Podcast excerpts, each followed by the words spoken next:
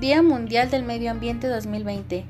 Este año la fecha es una llamada de acción para combatir el problema que afecta a millones de personas y provoca la muerte de tantas otras. El Día Mundial del Medio Ambiente 2020 tiene como tema la contaminación del aire. 9 de cada 10 personas están expuestas a niveles de contaminación del aire que superan los límites seguros.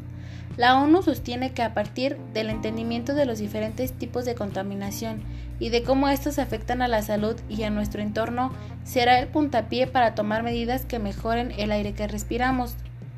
Entre las causas que la provocan se destaca la generada en hogares, quema en interiores de combustibles fósiles, madera y otros combustibles de biomasa, industrias, transporte, agricultura y residuos. También se menciona a otras fuentes naturales como erupciones volcánicas y tormentas de polvo.